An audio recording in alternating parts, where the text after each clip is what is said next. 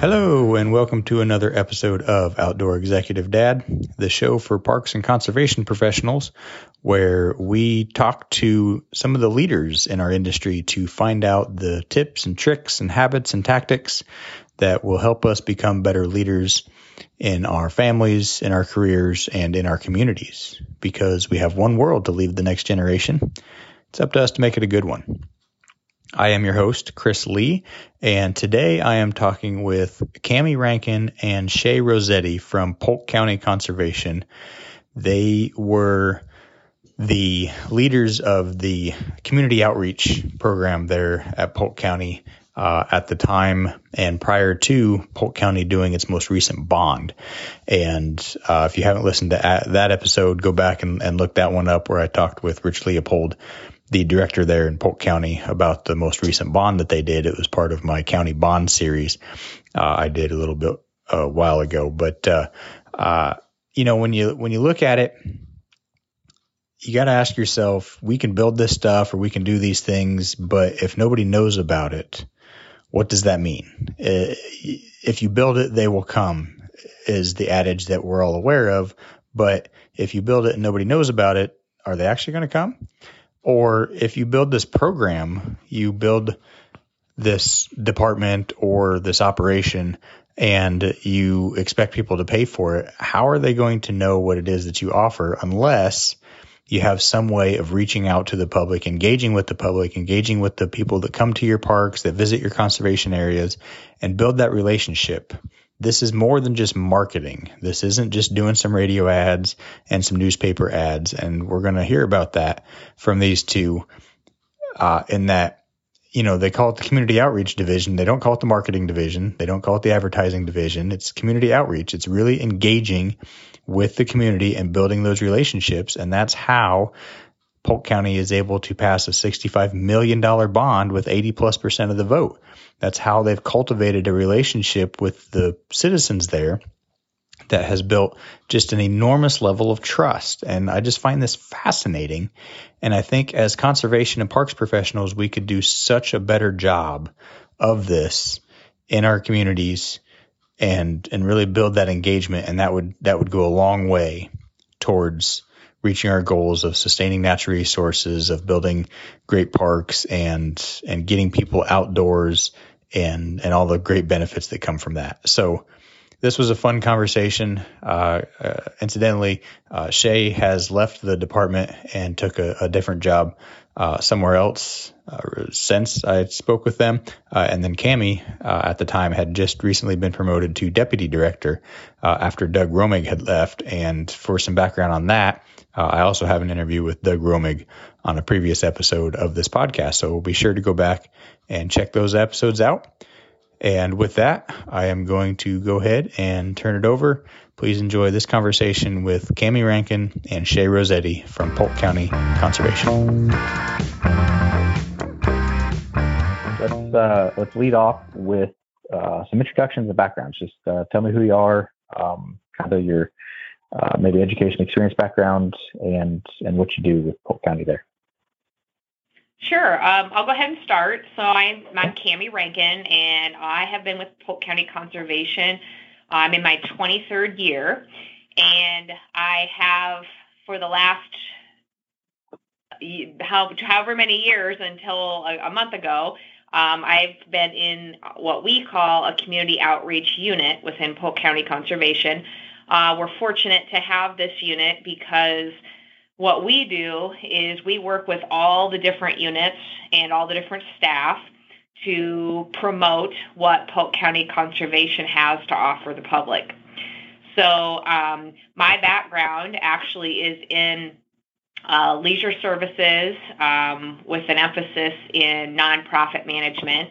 And I went into the typical park and recreation field right out of college, um, and then did that for about five years. And within that, there is so much marketing and communications involved with that that I saw this opportunity, and it still obviously had an outdoor recreation um, side of it.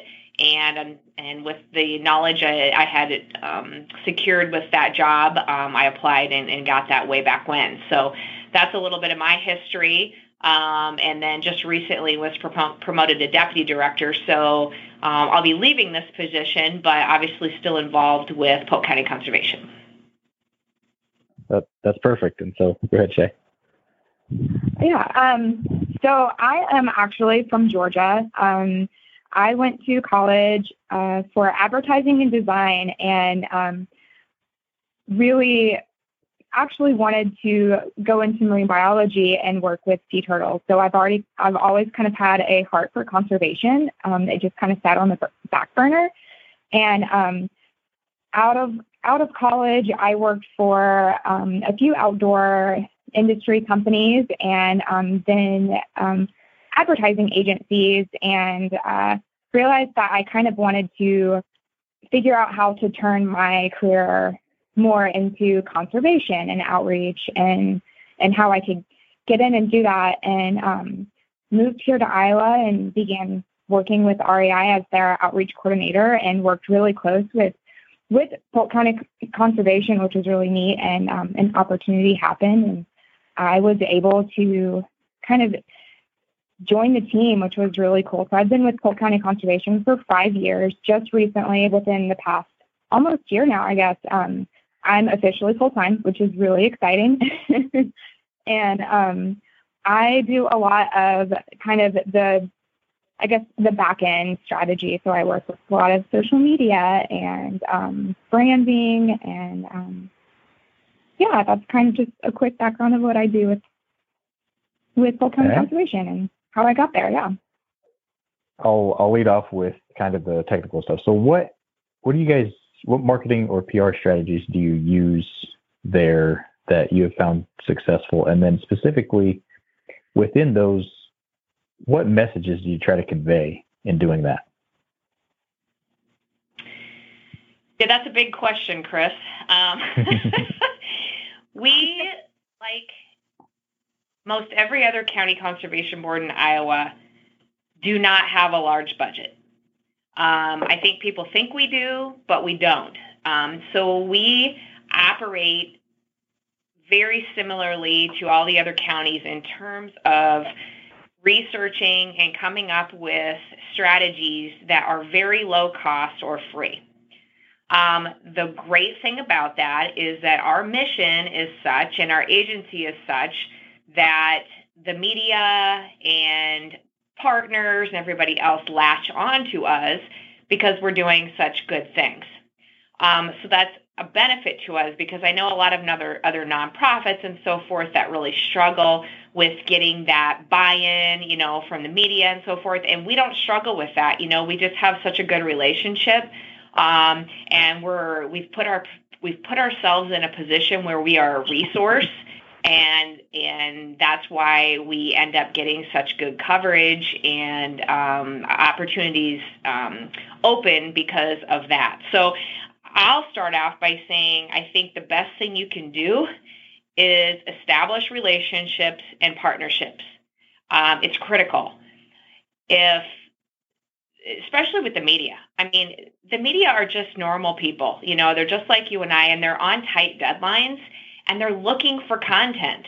So, know who those media are, communicate with them on a regular basis. That doesn't mean every day, but it means like maybe once a month, you know, you're going to send them something that, you know, might be of interest, you know, meet with them and find out what their needs are you don't want to inundate them you know you don't want to be that that agency or that person but there's a there's a lot of mutual ground that you can provide them things and then you're getting um, you know exposure in turn. So don't lose sight of those relationships that you can definitely build uh, with the media and along with that uh, comes partnerships. So there are so many agencies and companies and nonprofits and so many groups in your communities that are looking for ways to either volunteer or do special events um, or just just anything. And so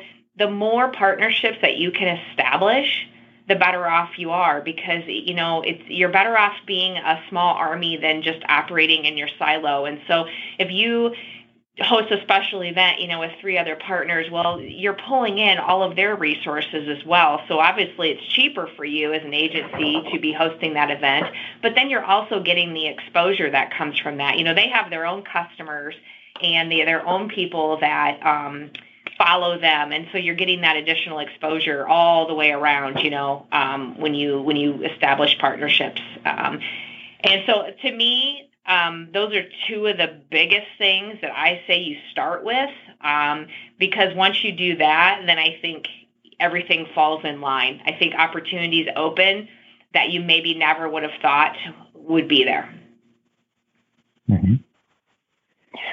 there have specific examples of some of those opportunities that have opened up for you guys that, that you jumped on that uh, came from building those some of those relationships?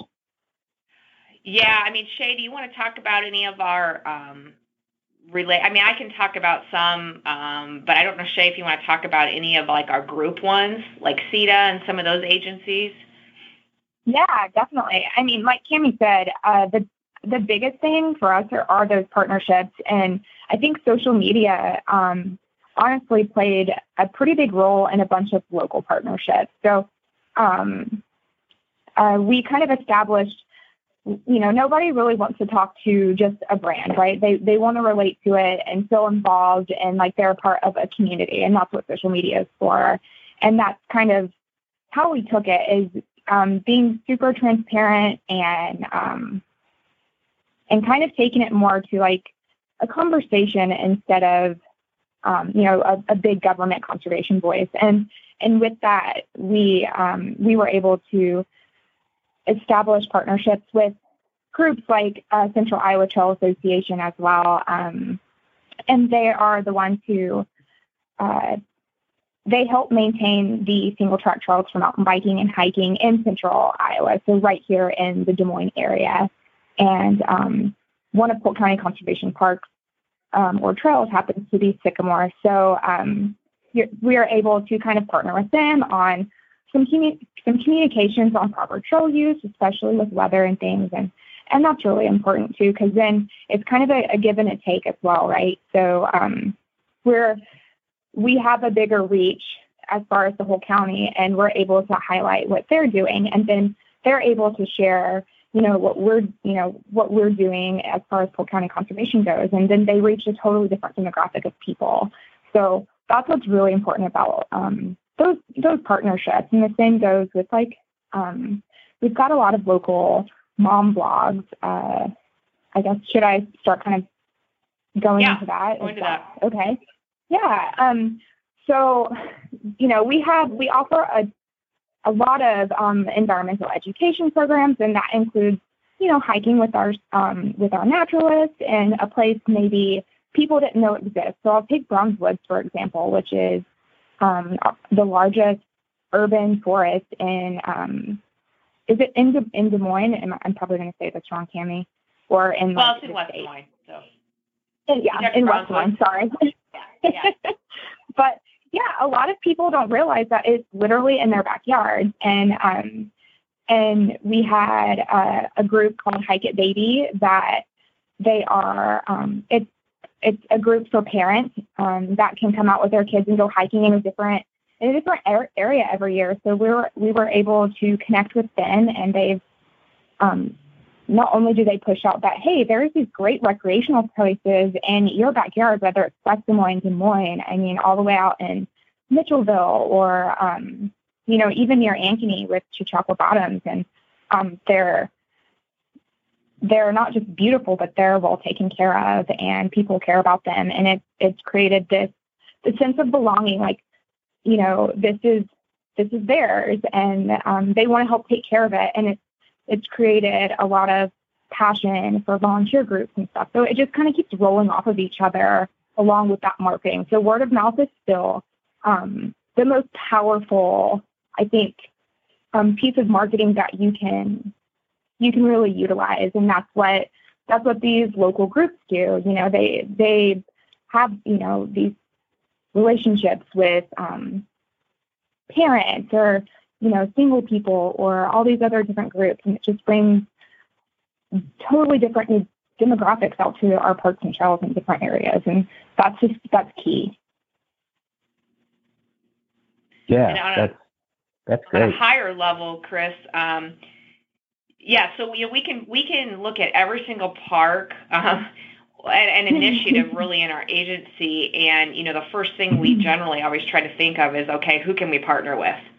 Um, just because we need their their resources, we need their their knowledge. Um, it's a it's just a win-win situation always for everybody and and taking that to a different level we've been engaging a lot of different fundraising projects over the years because um, we we want to maximize uh, our bonding that we received. And so um, we want to do you know we want to double you know what that bond capacity is. And so we've been working on fundraising campaigns and every single one of them you know we have been partnering with um, lots of different agencies and companies um, within our community. And that just does the exact exact same thing that it does with all of our um, other types of partnerships. You know, it just it gets buy-in. You know, and these companies learn more about us and they support us not only financially but also just out in the world. I mean, you know, if, if you're working with a company and they're on a campaign with you, you know, they're like your biggest cheerleader, and so. Um, so yeah, that's just a different different concept, but it's it's a way that um, you can work with so many different types of groups. Yeah, that's um, that's really neat. I I see that being so effective on so many levels. In that, you know, one it, it kind of moves the mission forward and it accomplishes you know what you want to accomplish as a as a department or as an agency. But the I think the the bigger impact that from that is that it builds community engagement and it, yeah. it integrates Polk County Conservation into so many different facets of the community where you know that it becomes brand building in a way but it's it's through working together and not you know marketing initiatives per se of saying you know hey here's here's who we are here's what we sell you know here's why we exist. It's you know here's who we are because we're working with you and you know this intimately. That's that's really really cool. So did you guys? You, you mentioned you looked at at different parks. So did or do you you know say take park uh, park in this part of the county and ask the question all right how do how do we get more people to to come to this park or know that this park exists or come to x education program in this park and then kind of looking at that geographic area or demographics then start identifying partners and then going and reaching out to them, or how does how do those partnerships evolve? Is it is it targeted by you guys, or is it more of you know kind of an organic thing where it just kind of happens? Because I know those those things tend to sometimes. It's just you know an obvious fit. Yeah, I think it's a combination, Chris. Um, I'll, I'll give, give you an example here. So with our recent skate park, Lauritsen Skate Park addition to our park system, um, which is a very unique one. Um, for sure. We we definitely reached out for partnerships on that facility because we don't know anything about skateboarding, and we are talking about bringing in massive productions such as the Dew Tour and uh, companies like that. And so we were in no position to be you know, trying to figure out all that on our own. So we immediately started reaching out to the community like, okay, who can we partner with? Who can help us? And so that's when we brought into the fold like our local skate shop, you know, um, they know all the skateboarders, you know, so there, there's our communication outlet right there. Okay. That's how we can reach the skateboarding community is through the skate shop. Uh, number two, who programming. Okay, we've got naturalists, they're great, but I don't see our naturalists doing skateboarding programs. Okay, our naturalists are out fishing programs and um, wetland programs and things like that. So we reached out to a local nonprofit called Skate DSM, and we've worked up agreements and contracts for them to do programming at that skate park um, as a public service. Um, additionally, um, how do we bring in massive events? Well, we started working with Iowa Tourism and our local Convention and Visitors Bureau um, to have them carry that function of that skate park um, as a partnership role. So there's a great example of us reaching out for partnerships. Um, but then some things just just land in our plate too. Um, you know, Browns Woods is a great example of that.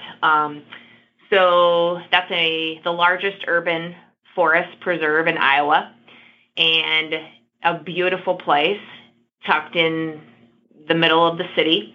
And the problem we have there is invasive species. And our staff, as great as they are, doesn't really have the capacity to manage all the invasive species in our park system. So we one day received a call from um, an individual that loves that park that asked if they could start up a group that would be stewards of that park. And so through training and um, a lot of hard work, we got them in a position where they can be in there and they are working to fulfill our mission but still getting out what they're looking for is giving back to our community. So um, now they've actually turned that into a nonprofit agency. So it's crazy how big it's gotten. Um, but there's a great example of, and that tends to happen in most of our parks. We generally have people come forward because, you know, parks mean, certain parks mean a lot to certain people. And it's generally geographic, right? Um, you know, there's a certain part of the county that has a park and those neighbors and, and those local um, cities and communities within there um, have a love or an affinity for that place, and so they'll come to you and ask how they can be involved, and and something will generally transpire transpire whether it's partnership with a special event or them becoming volunteers and them working once a month. Um, so that's how it generally happens, but um, you know, like I mentioned earlier, there are definitely certain parks that we reach out to complementing agencies to help out.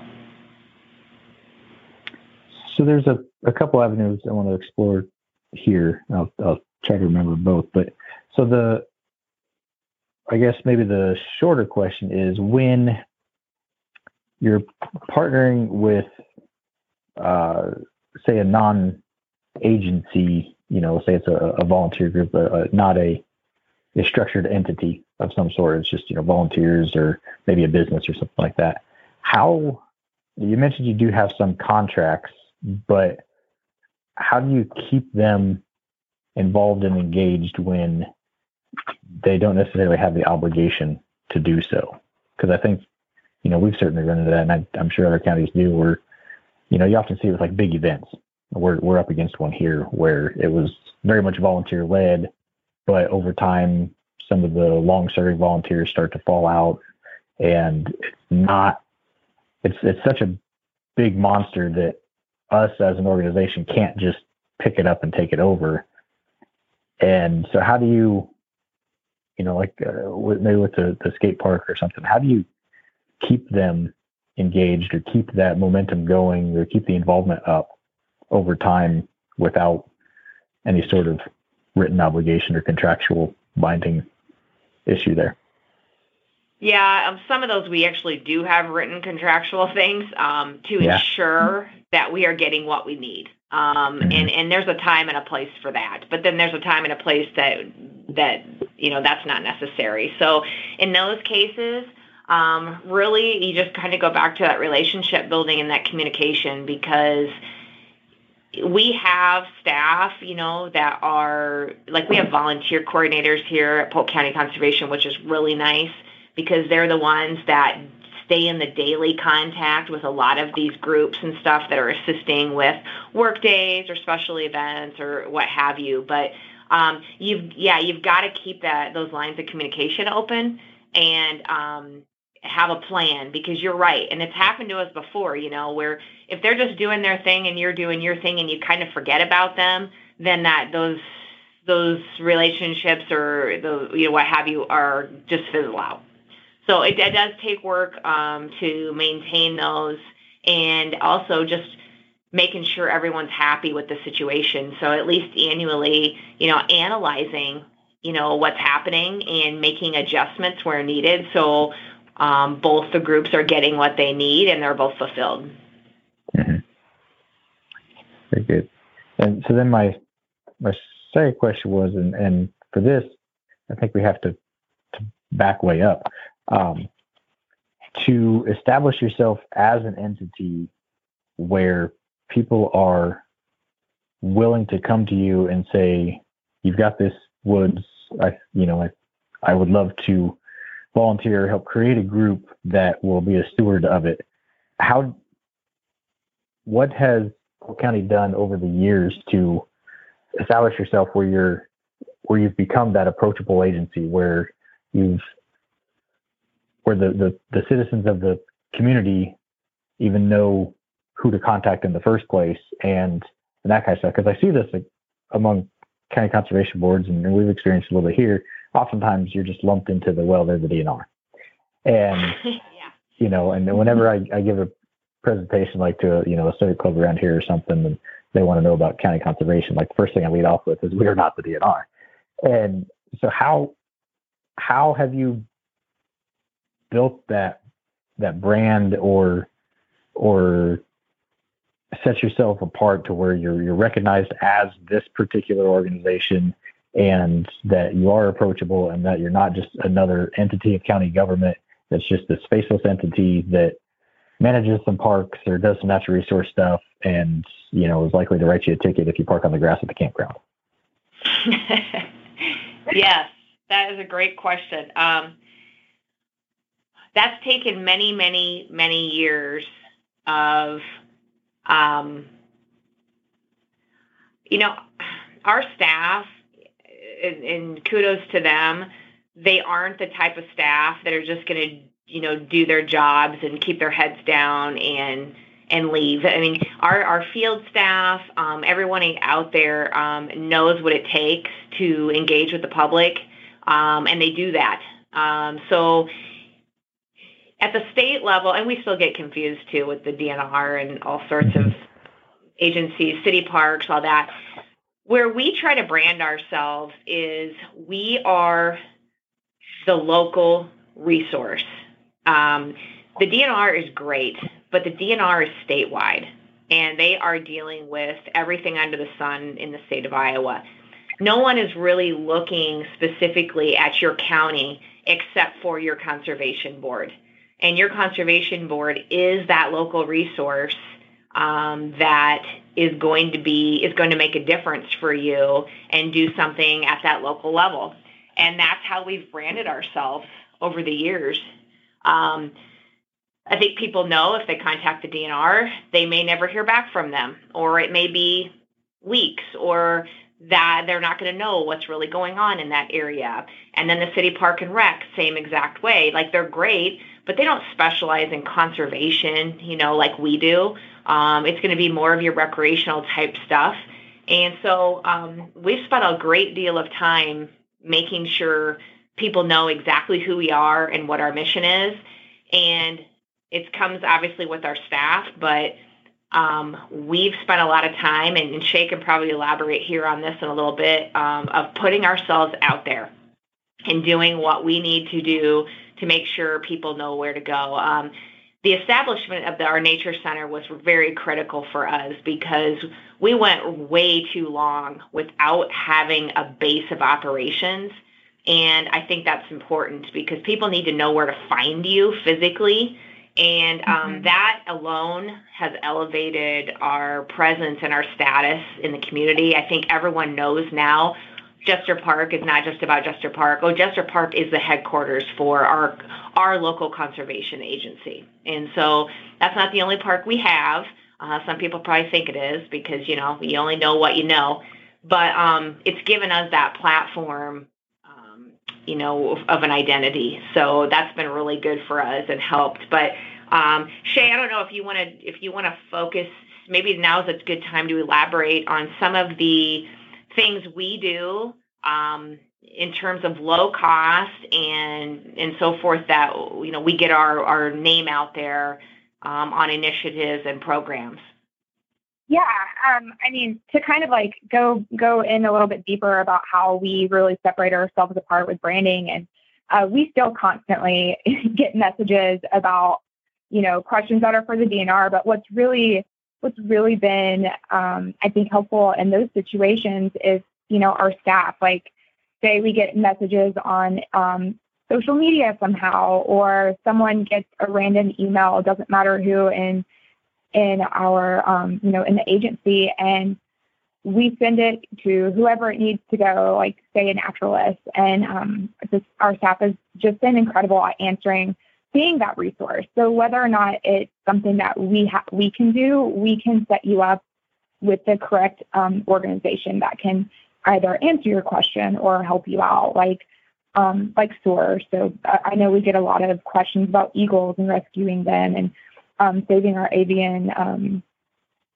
resources has been just a huge um, huge partnership in that and um, and also sharing that information on social media has has been huge and social media in general has really changed the game for us i think um, i mean we really kind of exploded with with Instagram and Facebook, and it was all very organic. So that's that's been a really nice free free resource um, for us and low cost too, because um, especially when we have an event or um, or a program that we need to get some eyes on, or that you know just needs a little bit more participants in, we can throw just $10 at it and um, boost that post or that event and really match with the demographic. So really looking deeper into that area, say like Fort Des Moines. So this is the area that we want to serve. These are the people and the interests that we want to,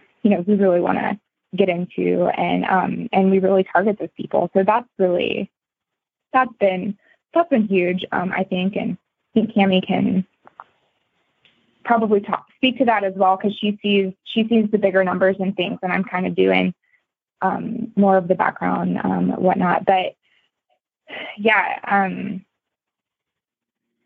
gosh, we really we really tried to do a lot um, on a budget, like Kami said earlier. So whether it is um, elevating our social media and creating that voice that that's more personable and being that resource for our community instead of just this government agency, um, making ourselves open to answering the hard questions um, and and helping them out. But uh, we also have an e-newsletter that goes out once a month, so we're not bothering people on a weekly basis about things. We'll we'll highlight big happenings that are going on within within the conservation. So if it's a big event or program, I mean, all the way to hey, winter's here and we're turning off water at the campgrounds. Um, that's always a big question we get around this time of year.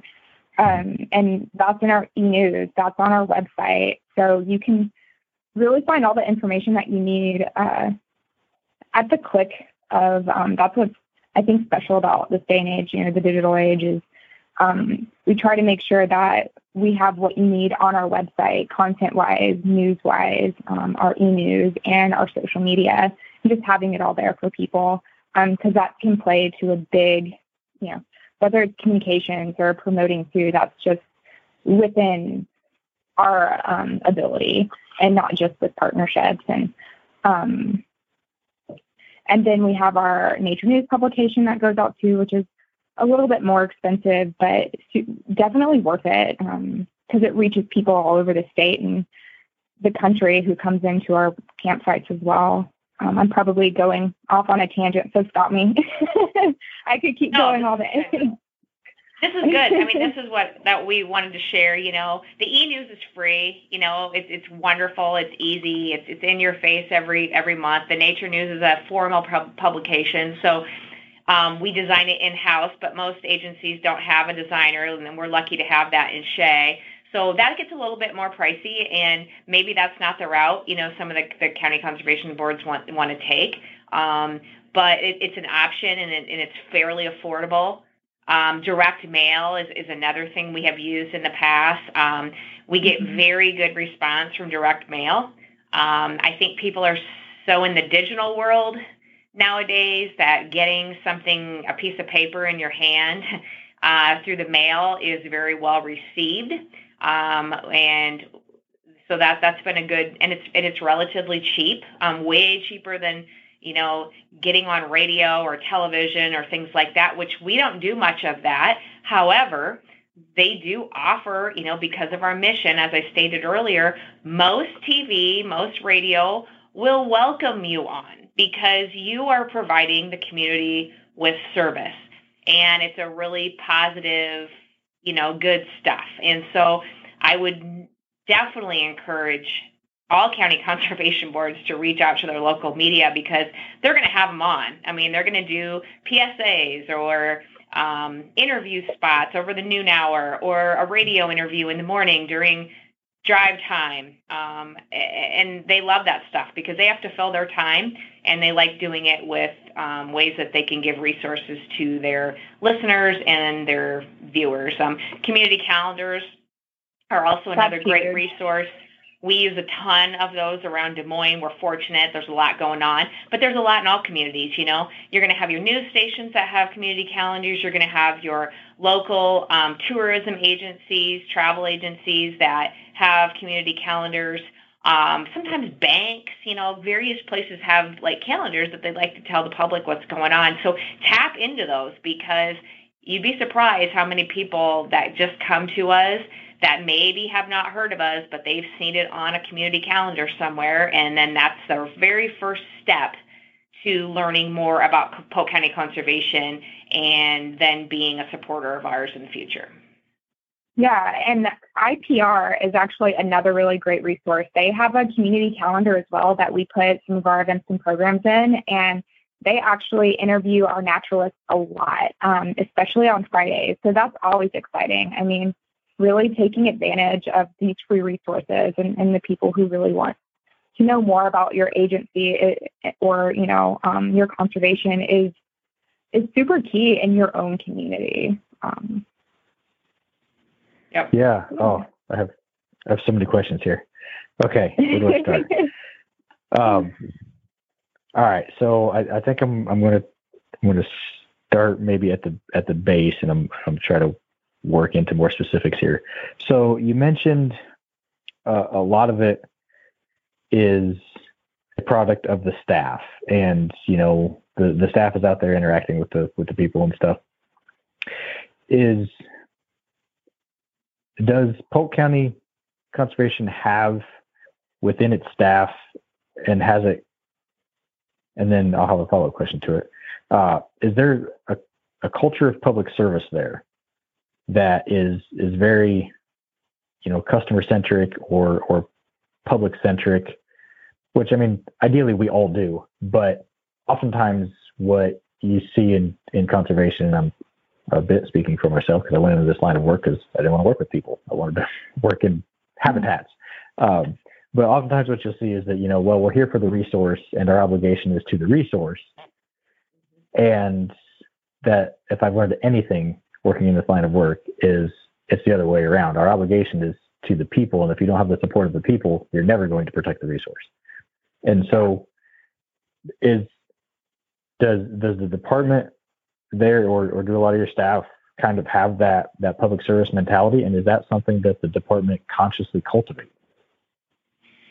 Yeah. Um,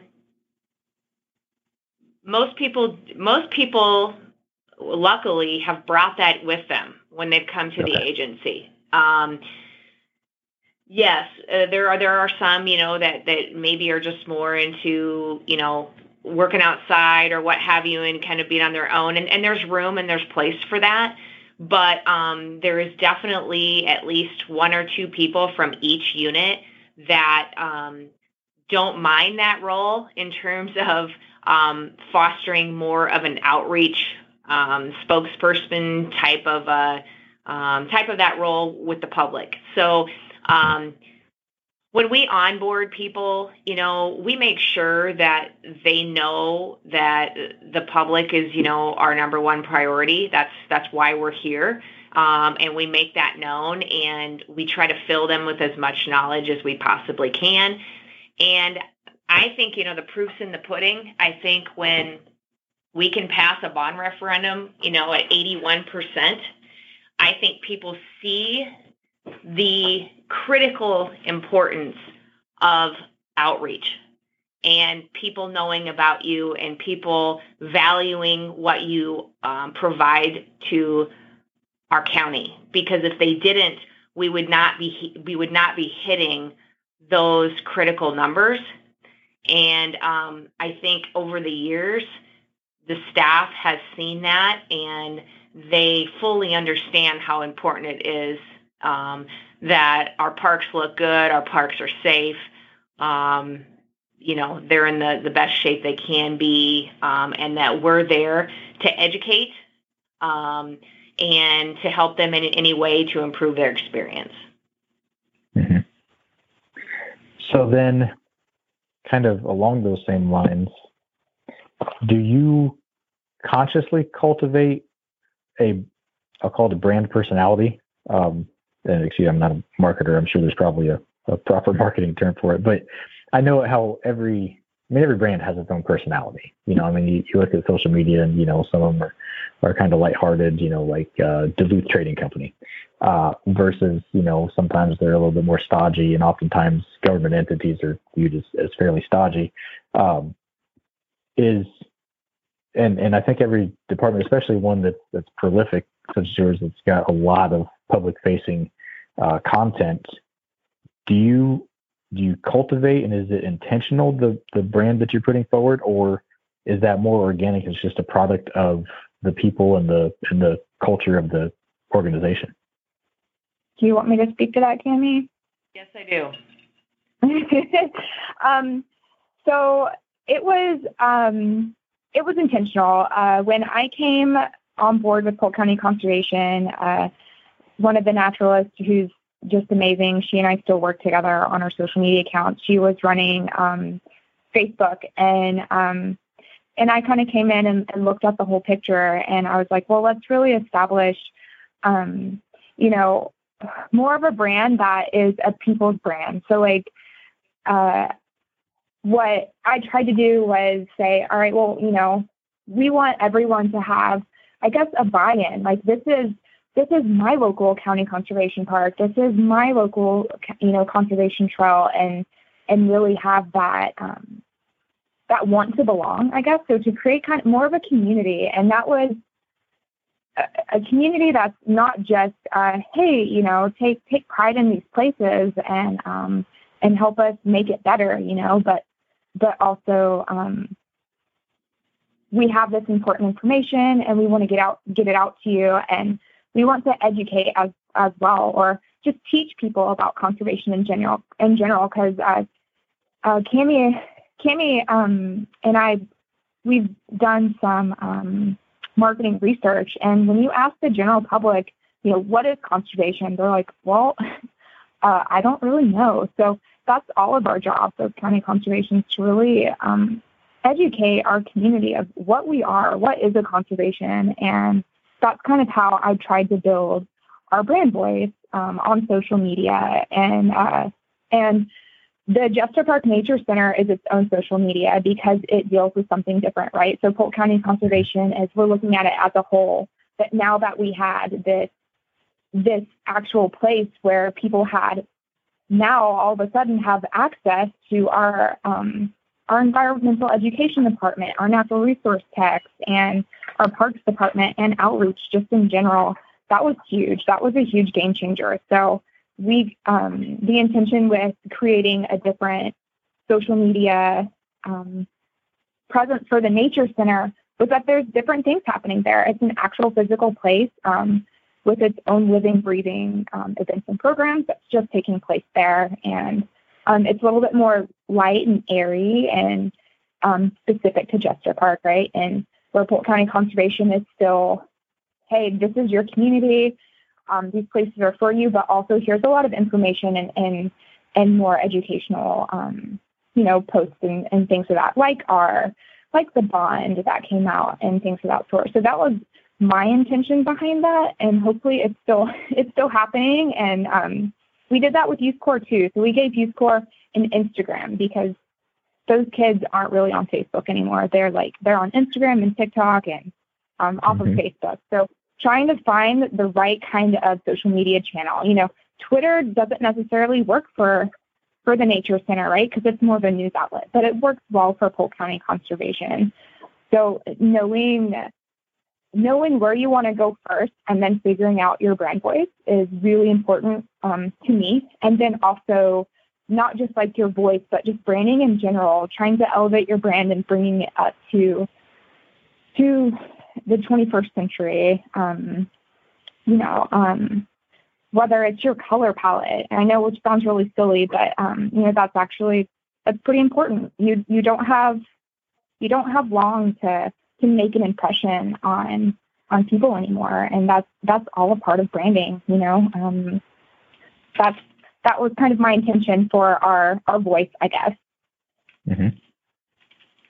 Well, it appears to be effective for sure. Thank you. we try. the uh, as, as actually uh, we just had our we have an annual day long staff meeting every year this time of year where all the staff sits down. We're we're a pretty small staff. There's we have currently seven full timers. We have a, a, vacancy right now, but then we have two uh, permanent part timers. Uh, we have a annual kind of a strategy meeting. You know, we sit down, we review the previous year and and set goals for the following year and stuff. And um, I spent a lot of time with your website up on the screen, uh, going through a lot of the environmental education programs and and uh, just kind of looking at at uh, what you guys are doing because I, I the website's beautiful and the the way all the the event programs just you know just line up and um, the titles of them were, were pretty clever I thought. And so we're we're definitely stealing a lot of ideas from you guys. But uh, steal a lot of ideas from other counties throughout the state too, so it's fine. I was about to say, yeah. as you should. Why reinvent the wheel? exactly. Yeah, and that that's what I love about county conservation so much. Why I, am just I'm I'm so proud to work with county conservation is that we we get along so well, and that we are so willing to share information and ideas and and wins and challenges and and stuff like that. And oftentimes you don't see that across agencies, you know, and, and even divisions within single agencies, and and it's just it, we're such a um, a great family.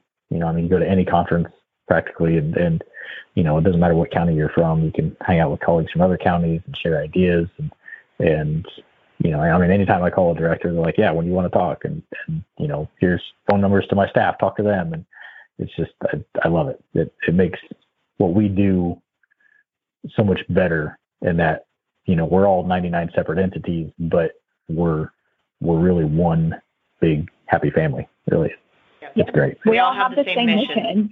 Yeah. Yep. Yeah. exactly. So I want to dig into some some specifics here. You talk about your e-newsletter, um, mm-hmm. and I know a lot of counties have those, but I think those are only as effective as their size of distribution. What strategies mm-hmm. do you employ to harvest emails? So, well, um, Kami, do you want to start with like the, the deeper, and I can kind of go into other things? Yeah, I'll start with a couple things, and then Shae can add to it. Um, we, through My County Parks, um, when people reserve shelters and campsites, and sign up for programs and all the things that we do on My County Parks, um, we get emails. So we add them to our various lists. Um, you know, with the option of opting out, of course, but um, that's been a, a huge push um, in terms of you know, getting people that may not otherwise have signed up on their own. I mean, you should have that option, you know, on your website and in your publications is, is pushing that on how you sign up for an e-news and stay in the loop. Um, so that's one big way. And another thing we started a couple years ago is we um, have been working with our community greetings agency, and I'm guessing most communities probably have these. But you know, you got your agency that goes anyone that buys a new house um, in your county, um, they're getting welcomed, right? It used to be called the Welcome Wagon. Now it's called Community Greetings here, and we've set up a partnership with them, and they hand out all of our stuff to new people, so we're not missing them right away, right? Um, we're going to get them right when they move here so they know more about Polk County Conservation. And then in turn, they give us all of their email addresses. So they're not only getting information from a meeting, but then we're getting their emails, and so we can start communicating with them right as new residents to our county. So those are a couple things I have my hands in. Um, Shae, do you want to add to that?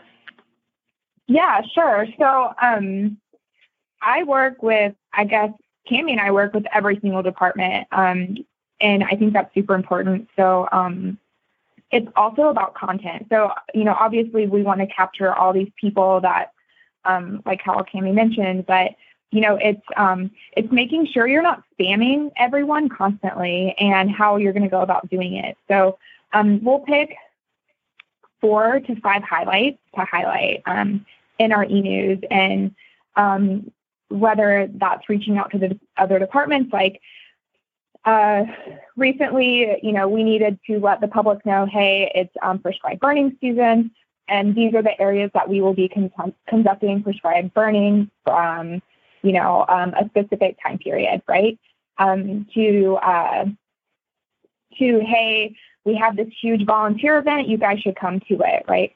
And um, and then really knowing when you should send those emails. That, that's super important. We I played around with time a little bit and uh, and and also knowing what holidays were coming in. So for instance, I guess uh, last month, you know, with with Thanksgiving and Black Friday and all that, you don't want to get lost in all of that chatter.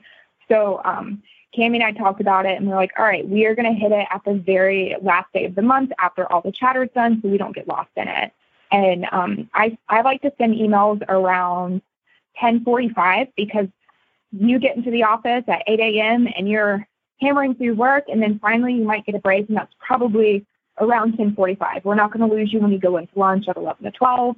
We're hitting you at this like specific time. And that's worked for us. That's not going to work for everyone. You know, that's that's just worked with what I've looked at with numbers and timing and stuff. And um, also, we utilize MailChimp, and I couldn't say better things about it.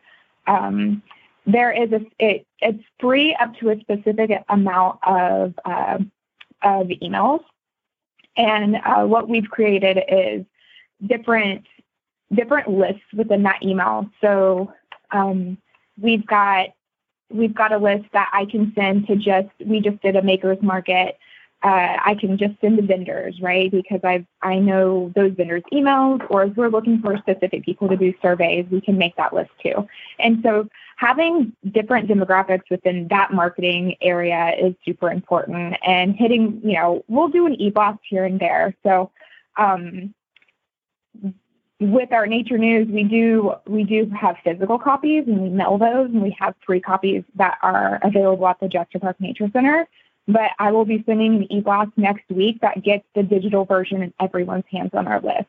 So it's not just here are our programs for this month. It's like, hey, here's the program for this for the next three months, and here's the digital version of it.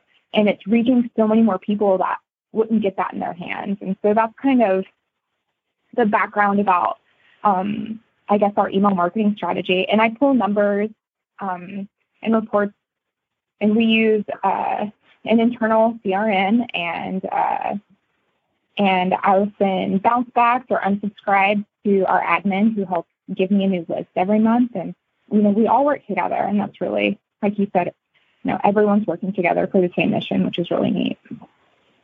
Mm-hmm. Do you build out a content calendar for a particular period of time, whether it's you know, a year, six months, quarterly, so that you kind of know what's, what's going to be in the content. You kind of build that up front to kind of take the load off when it's you know it's holiday time and everybody's taking vacations and stuff, and you got to get this newsletter assembled and out. Do you want me to more of those kind of this, build as you fly? Yeah. So- um, Go go ahead. Okay. Yeah. So, I mean, we For we're generally we throughout the year um, or throughout the quarter you know like we do our newsletter every every three months and so we're we're constantly thinking of of content you know and we're kind of adding it to our list and building a list um, and having some staff work on that obviously when when they have time so that really does help a lot because yeah otherwise you get to crunch time and i mean it's still going to be like that no matter what but um, we do build content. Uh, we know what's coming up. Uh, we know what we've done, things like that. And the same with social media. Um, Shae does a good job of um, developing content. And because we know there's certain busier times of the year or there's holidays or whatever where people might be off. And so then we can continue to have that presence um, on a consistent format because that's important. You know, you can't, you can't do a social media post and then get busy, you know, for two months and then not have any posts. It just doesn't work that way. I mean, that's not how you're going to engage with the public. And so it's got to be really intentional and planned. And so a content calendar is a really good idea. Yeah, yeah, I, I agree for sure. You know, there there are some things that you, you can't always plan for, but it's good to have two to three posts uh, a week. You know, you don't have to you don't have to post every day, and I think that's something that is really important. And with those posts, like Kami said, being intentional and following up with people's questions and being interactive. You can't just post and leave, right? So, um, sometimes you won't see us post for maybe like two to three days, and uh, but we're actually getting a lot of interaction on different photos and, and messages and stuff and tags. And so we're interacting with the public um, all the time. That never stops. And that I think is one of the things that I have struggled with because social media is a beast you have to continue to feed. You know, like you said, you can't just post and walk away.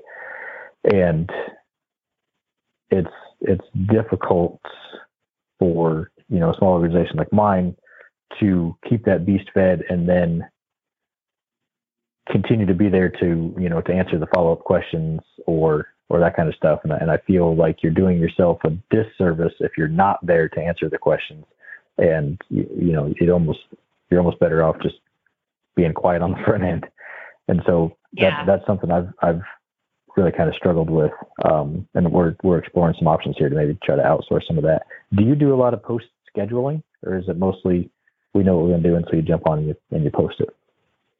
It depends. Um, it, it really does depend. I mean, you know, we'll we'll have campaigns, and that really require a lot of um, thought out, strategic, uh, you know, scheduled posts. And then others, it's again, you know, I think the the best content you get it's from your it's from your followers. Um, looking up uh, Instagram hashtags like or locations like in your parks or your trails and areas, and then you know it, it does seem to take a while, but asking them on their post, hey, can we share this photo with credit onto our social media accounts? And, you know, 98% of, actually 99% of the time, it's, oh my gosh, yes, I'm so honored. Uh, we love this area. Please go ahead. And, and just like, you know, ed- you know, a something or just a reshare. And that's huge. And that, you know, you don't have to dive into the weeds on social media at all.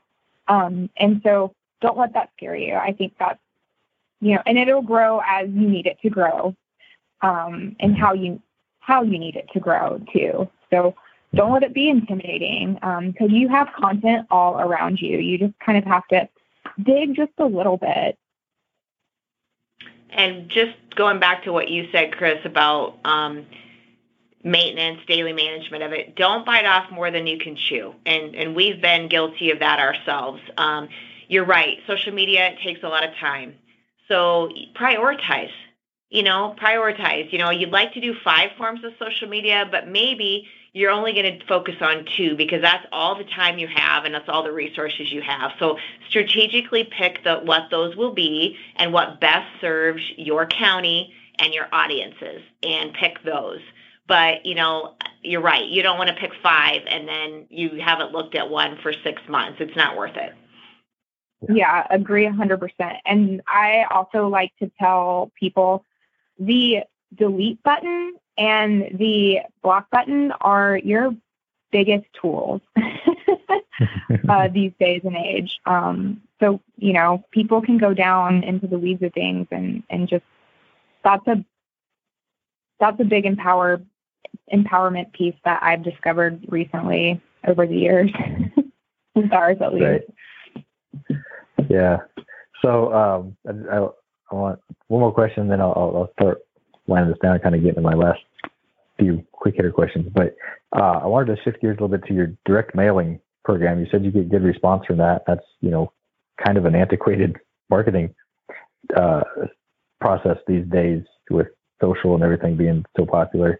What does your your direct mailing process uh, or or systems look like? Um, you said you got that that print publication, so you're sending that out quarterly, and then are you are you doing other direct mail pieces? And then what what do those look like?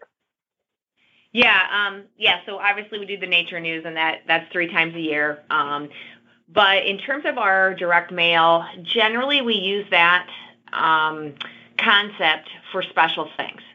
So um, our bond is probably the best example of that. Um, we worked with an agency that um, they did strategic mailings or direct flyers to certain audiences because you know in today's day and age you can select the people you want those to go to so um, you know you can select all sorts of different demographics and um, locations and stuff. So you know like let's say you've got a park that um, you know is underutilized.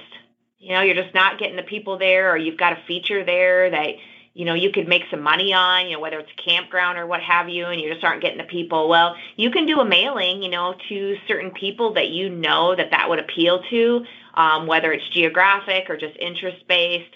Um, there's those types of databases out there that you can access for a fairly reasonable rate and get those uh, mailing addresses. You can also find them within your county systems. A lot of times we just use our county database because you know it's all in there nowadays on who lives where.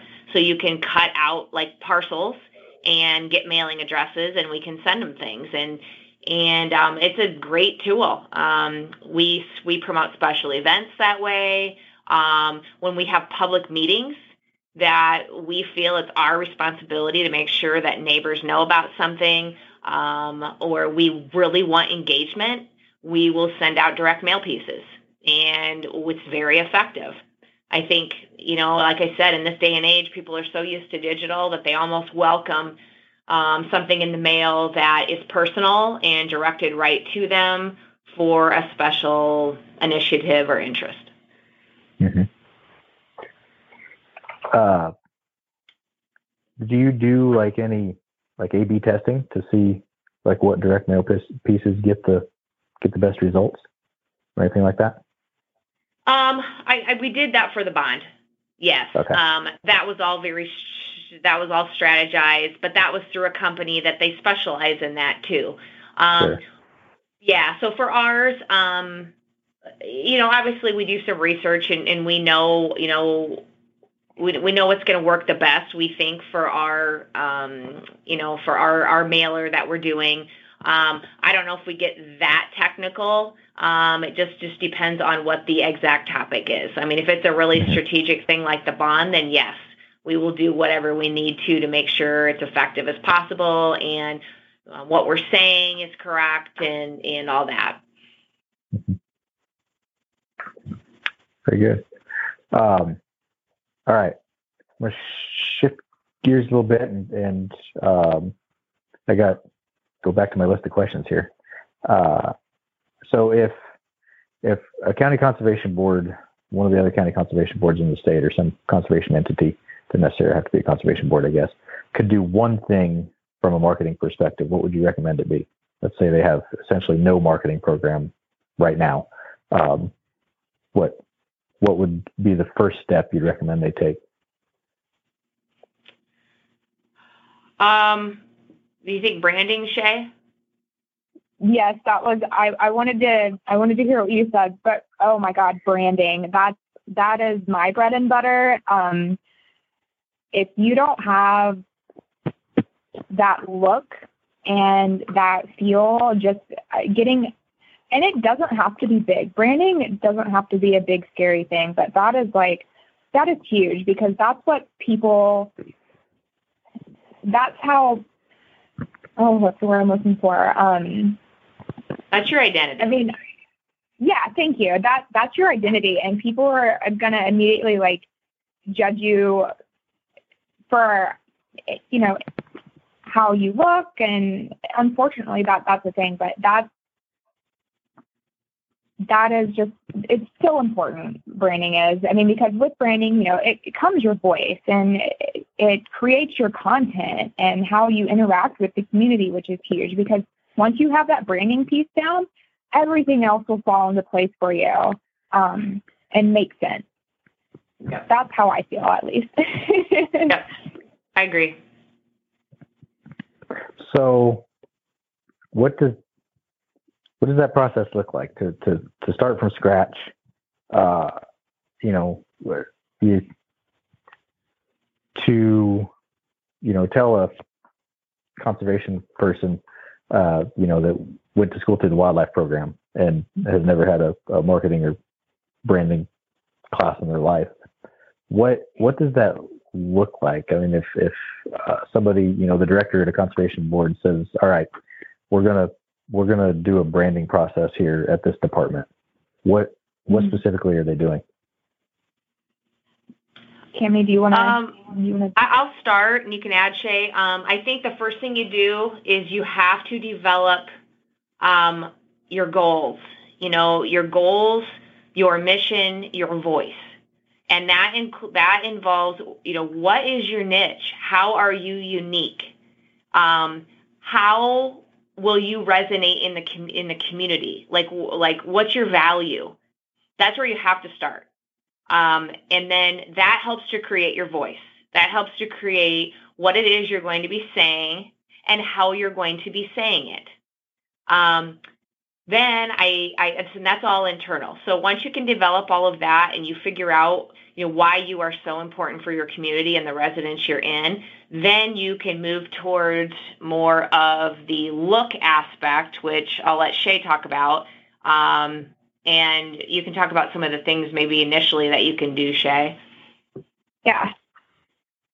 Yeah. Um, once, like Kim said, once that's established, um, either you can you can work with a graphic designer or someone you know in house uh, that's on your staff that might have a little bit of marketing or design and um, you know that look and feel. So how does your logo look? Does it need an uplift? Do you even have a logo? Um, what do those colors look like? And then going deep into the weeds of everything, it's like, um, you know, your type font and um, your website and your content. Um, so, you know, all that kind of design wise, creating a um, brand standards within the agency. I mean, it goes as far as to how everyone's signature looks. I think that was one of the first things I did with Polk County Conservation. Kami, I could be wrong. You can correct me. Was I was like, okay, everyone needs to have a the a, a similar signature because everyone's all over the place using crazy colors and fonts, and let's get everyone on that same on that same page to where uh, it looks professional and it it looks like it's coming from the same eight you know same county conservation and not from all over the place. Um, so that was one of the first things that I think is really important because email is a big way of how we communicate with the public and everything and partnerships and, and stuff. So it, I mean, it goes as far as as just a, a signature. Um, but yeah, there, there are. Yeah, go ahead. I was just going to say, it, I, I agree with Shae when her talk about a logo because um, I, when I came here, our logo was like terrifying. And I mean, I'm, I'm saying that kind of funny, but it was like, it was like if somebody would look at that logo, they would be like, what kind of an agency is this? You know, it looked like we had a guy on there and he looked like an alien. Then we yeah, had a fish, I remember seeing that. a fish that you really didn't identify I remember seeing that. a fish that you really didn't identify with. We had a leaf that was absolutely no leaf in the state of Iowa. Um, the colors are terrible. So you got to start there because what when people see a logo and they see colors and stuff, it gives you life. And they were seeing us as this very outdated, old-fashioned agency that like why would I bother with them? And so you got to put yourself on a page where at least you look inviting um, and you look like you're you're kind of with the times and you want to engage with them. It's it's really important um, to start there. hmm Yeah. I would have to believe that there are marketing classes out there that when they want to show their students what not to do from a logo perspective, they just Google conservation department logos. Oh no. Because I did that. I did that the other day and I was like, and I'm not I'm not a branding or marketing guy, but I was blown away at how terrible some of those logos are. And it You just, know, you, know, you just you know, I get mean, used to them. You just deal with Yeah. them. Yeah. you know, I know they're it's the there. same It's fine. we've had since 1965. You know, Yep. Oh no. You know, you got to look at it as is it's, you're no different than a company, right? If a Yeah. company does not update themselves, then they don't stay with the times.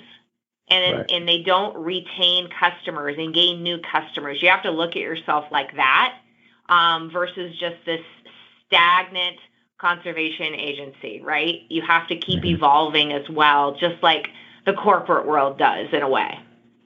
Yeah, yeah, because you know, I, I really feel like we as a entity, uh, as a industry, uh, fail on that miserably because most of us did not go into this line of work to do that kind of stuff. And you know, well, there's a lot of us, frankly, that are turned off by it. But that's, I mean, it's really what we do. We are selling the conservation. We are selling outdoor recreation, and it's no different than any other business. We're just, you know, we're not exactly making billions of dollars on it, but you know, we ask ourselves, oh, why can't we get young people into our parks? Well, you know, let- let's start with what message are we conveying? What what is their perception of us as an agency or as an organization, and and start there because that's that's where it all begins. Is what's their perception of you, and so yeah, I I, I agree completely. So what yeah, else? I mean, oh, oh, go ahead. Sorry. Yeah, no, keep keep keep on going on this on this whole branding thing. No, yeah, I, and you know, with that, but it's how how accessible is your brand? You know, uh, along with updating that logo and just you know your look is your website. Uh, that's where everyone is going to go. So you really have to think of of that. Um, is it easy to access? If not, how can you make it a little bit more accessible? Are you still on an early?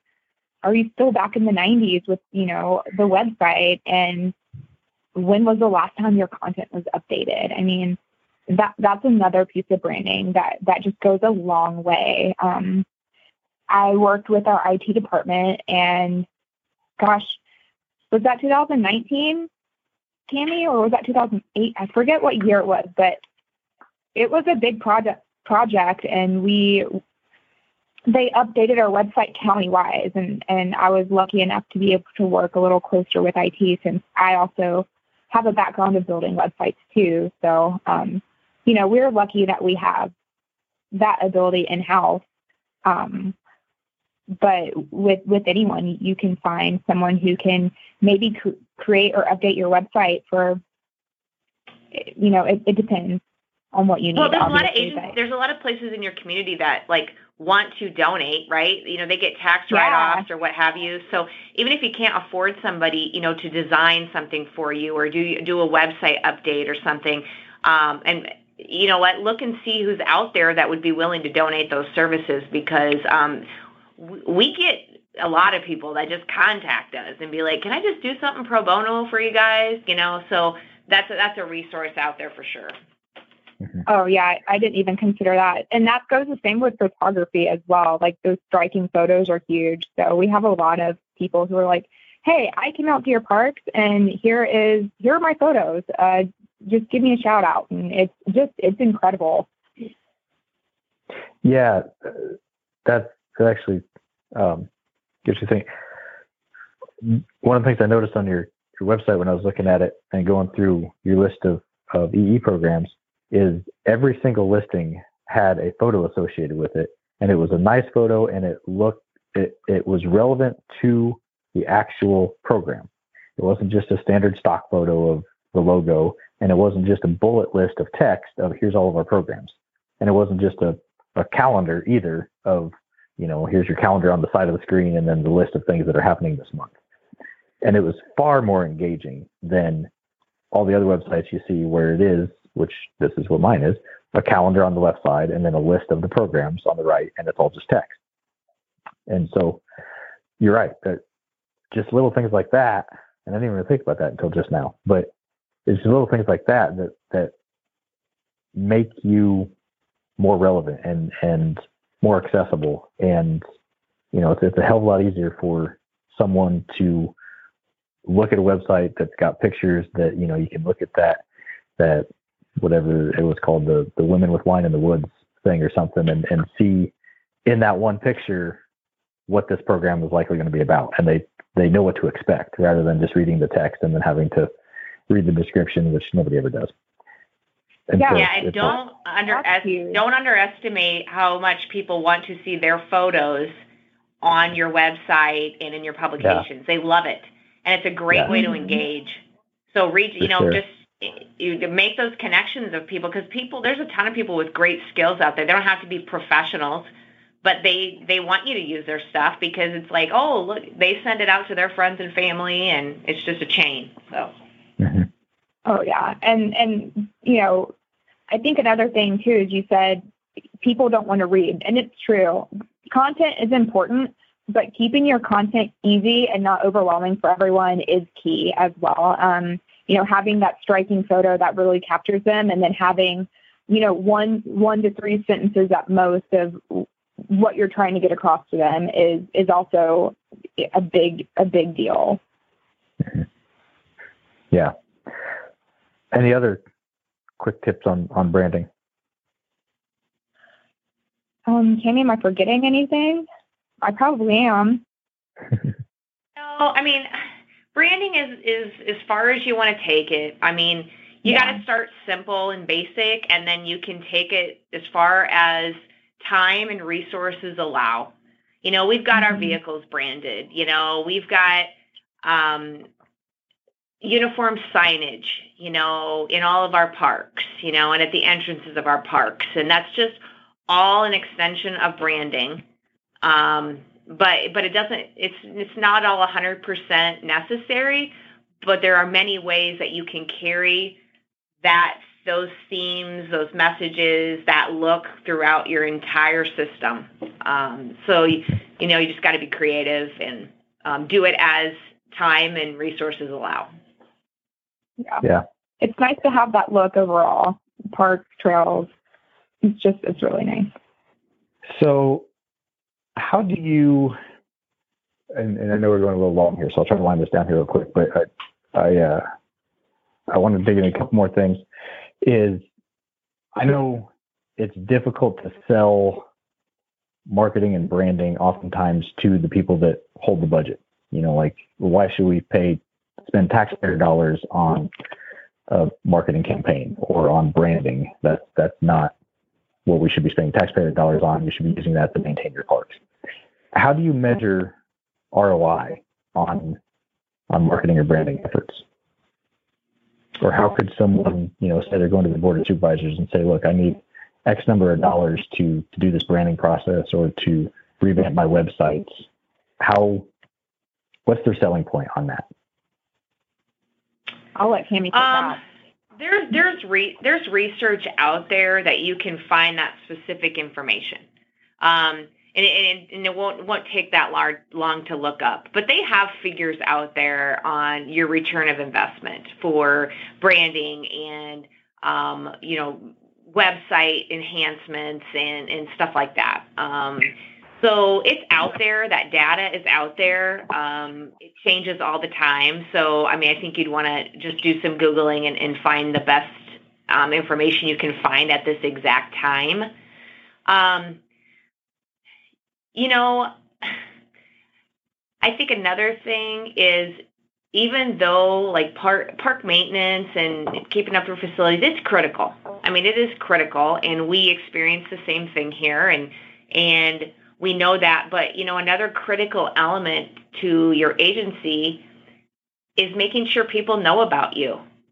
It's just as critical as fixing a campsite. You know, if people don't know about you, they they will not support you. And that's the mentality we've been taking for many years. Um, so we have very good buy-in, obviously, with our board, with our management, with our board of supervisors. They get it. Um, and that's how you pass bonds at 81%. I got to keep coming back to that. But if people don't know about you and they don't they don't see your brand and get that engagement from you, then you kind of wonder why you're doing what you're doing because you are there to serve the public. And so invite them in. Yeah. And you know, I, look at any company. I mean, if you go to if you go to companies, you know, that have services or programming that they provide, they all have marketing budgets. And there's a reason for that because they need to to provide those services um, or programming to the public. And so if people don't know about it, they can't take advantage of it. Um, so you know, when I first got here many moons ago, I I visited with tons of different agencies and I asked about their marketing budgets and and you know you know how, what are they and why do you have that amount and what do you do and and stuff like that and some of them had massive budgets, right? Um, and I couldn't. That wasn't going to happen for me. But I but I resonated with some of the smaller ones and asked them, you know, what do you do and how can you, you know, get by on a very very small amount um, of money? And and I just took that feedback and, and just started, you know, this transformation, I guess, for Polk County Conservation. So it's doable, and you, yeah, it takes some work you know, you got to show them some some figures. You got to show them what companies do. It's easy to get like this mentality of, oh, we're government, you know, we're we're not for profit, and you know, but you you yes, that's the truth. But at the same time, you're trying to do the same exact things that everyone else is doing. You're trying to get people in your parks and participating in your programs, and you have to put the effort in to make that happen. Yeah, absolutely. Mm-hmm. All right. Uh, two last things I have. What would be your recommendation of something that maybe you've seen someone try, but you recommend not to do from a marketing or PR perspective or branding perspective? Oh God, there's so many. right. Gosh. Um. That you would recommend to do? Sorry. Not, not to, do. to do. Oh, yeah, not to do? Oh gosh. Um. Oh yeah, there's a whole lot. I, I mean, I think the biggest thing is being. I mean, to me at least, Kami, is being negative. Um, we try really hard to be pretty neutral, especially when it comes when it comes to like answering questions on social media, um, things of that sort, especially when the, the public can see. Um, taking difficulties into that person's like inbox, I think that would be a big a big thing for me is saying it's and it's difficult. It's really difficult not to take things personally, but uh, Kami reels me in all, an awful lot, and I'm super appreciative of that. Um, because you do, you build this brand, and so yeah, trying to stay at least neutral and, and positive, I think, is something at least on the social media side of things, and the voice is uh, something I would one of my things. Mm-hmm. Yeah, that's a good answer. And um, I, I don't know. I got so many things too, but I think um, just trying not to bite off more than you can chew and prioritizing, I think, is very critical because if you get too many things going and you can't maintain them and, and so forth, um, it's it's not a good strategy or solution for you. Mm-hmm. Definitely quality over quantity for sure on anything. Yeah. Very good. Okay. And then any particular technologies, software, or particular systems that you'd recommend? Um, you know, I mean, obviously not like the social media stuff. We all know about those, but is there any particular uh, systems or softwares or technologies or things that, that you found indispensable from a, a marketing, PR, or branding perspective? Shae, this is all you. Okay, I was going to ask, would you like me to go? Um, for me, uh, personally, I would say the Adobe Creative Suite. I am, but also I am the designer, and you know I have that background. But Kami also has the that suite at, at her fingertips uh, because before she was the one doing um, edits to to business cards. I mean, you know, as, as little as that, and then I would also say, um, you know, the the fi- the uh, the application that opens PDF. Um, it's it's it's an Adobe application as well, but it's like the Adobe Pro Reader, I think is what it's called. Um, yeah. But you can actually directly edit PDFs, and um, I mean that's huge because when you don't have the design software and all you need to change on a PDF is like a date or a word, this thing just it comes in handy, and that's invaluable. Um, I think, and um, Mailchimp has been has has been great as well. Um, I know a lot of people use Constant Contact, but um, but I love Mailchimp. They've got especially if like you don't have an internal CRM that you can use, they offer that, and it's just it's a great uh, it's a great application as well to utilize. Um, I'm trying to think if anything okay, else. What's your What's your best online design? Are you still using Canva a lot or have you moved on to something else? Because if you can't, you know, afford the Adobe Suite products, which they get pricey and they're very technical, oh, yeah. You know, there's a lot of yeah. online um, design platforms that will give you templates and stuff. And I know we've used Canva a lot in the past. Yeah, we'll I, yeah. I will still use Canva, and um, I, that's really funny you just brought it up. I just met with our new youth corps coordinator, and I was like, hey, use Canva, especially like if you just need something quick and you you know, I gave her our brand our branding standards and um I was like I saw some of her stuff and I was like just pass it through to me and I'll take a look at it and you can also collaborate with each other on Canva. So you can like build teams for free. So you guys can like work on the same document online and see each other's changes. I mean, it's especially if you can't afford like Kami said, the Adobe Suite. That's a great product to use. Um, and then for photos, um, a resource that I use an awful lot, and this is like my super top secret thing is unsplash.com. So U N S P L A S H dot com.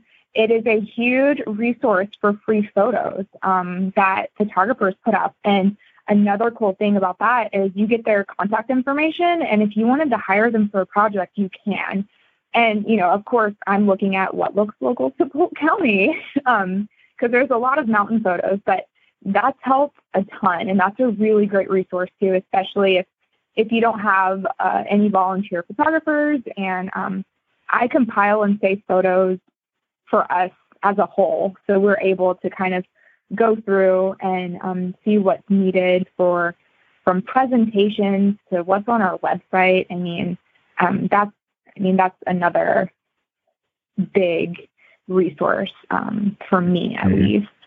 And then uh, if you don't use it now, I highly suggest it. But I like I like Gmail. Um, Polk County Conservation, we have a we have a Gmail account, and with that, it saves a lot of our passwords. So there's uh, some like event community sites, and so it's a password keeper. And this day and age, we need it.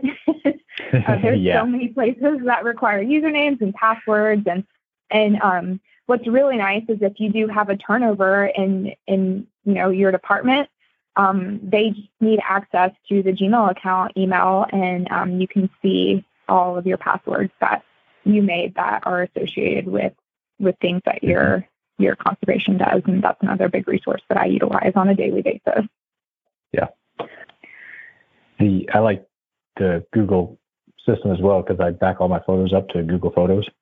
And yes, then that way, you know, when I'm like, oh, I took that photo of that park six months ago. I have no idea where it is. I just, you know, I can punch in Google and I pull up my photos. I can just like search woods and it will come up with every picture that's got pictures of woods in it. And it's, it's, it's wonderful. I would, I would love to figure out how to do that like department wide where all of my staff that take pictures that would end up in a, in a centralized photo database. And we haven't quite figured that out just yet.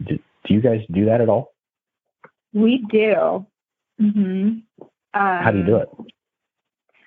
So we have uh, what we call the S drive, and uh, it is something that can be accessed if, if you're in the county. So all of us, Oh, okay. uh, so we have a folder that we have a folder that's all shared, and it's like called digital photos. And what we've done is we've named each folder by park and area, and um, and then now by like by year and what event. So it's very organized. You're like, okay, I remember that for for instance, I'm going to use a negative a negative uh, example is when it flooded back. I think it was what was it 2019, just the big floods, and I was like, okay, Oh, yeah. I know I'm looking for the flood that happened in Jester Park, and I really want to see.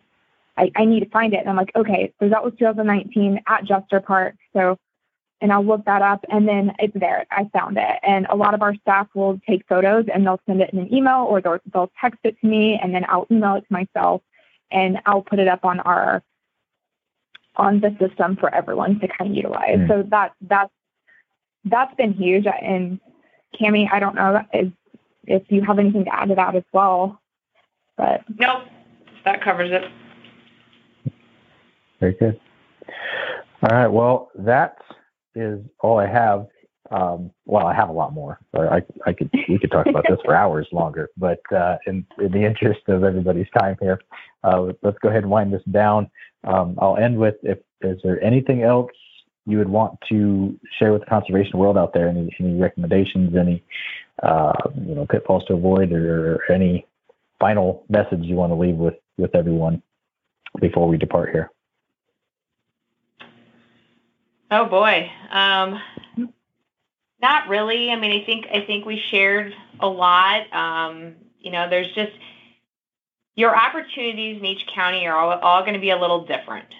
You know, um, everyone has different resources and different audiences in, in your community, and I would just strongly recommend taking the time to analyze what all of those resources are out there um, you know, whether it's media, whether it's corporations, whether it's what nonprofits you have in your community, you know, and really just strategically thinking about how, you know, you can work together um, to just help each other's missions. And I think that's just a good place to start, and um, it will pay off in dividends in the end. yeah, I 100% agree with Kami. And, and you know, don't overcomplicate it. Do what do what you're able to do. Uh, you know, that quality over quantity. Um, take it one step at a time. Excellent. Well, Kami, Shae, thank you so much for uh, taking the time to chat with me today. Uh, this is great stuff. I've got pages and pages of notes sitting here. Uh, my, my brain's going to be spinning all the rest of the day thinking about all the all the different ways I could use some of this information here at my department, and hopefully it, it helps others in the future. So, uh, with that, we'll go ahead and sign off. Thank you so much, and uh, keep up the good work. Uh, we'll talk to you soon. Thanks, Chris. Thank Appreciate you so it. much. Thank you. Bye bye. right. Bye bye. Bye.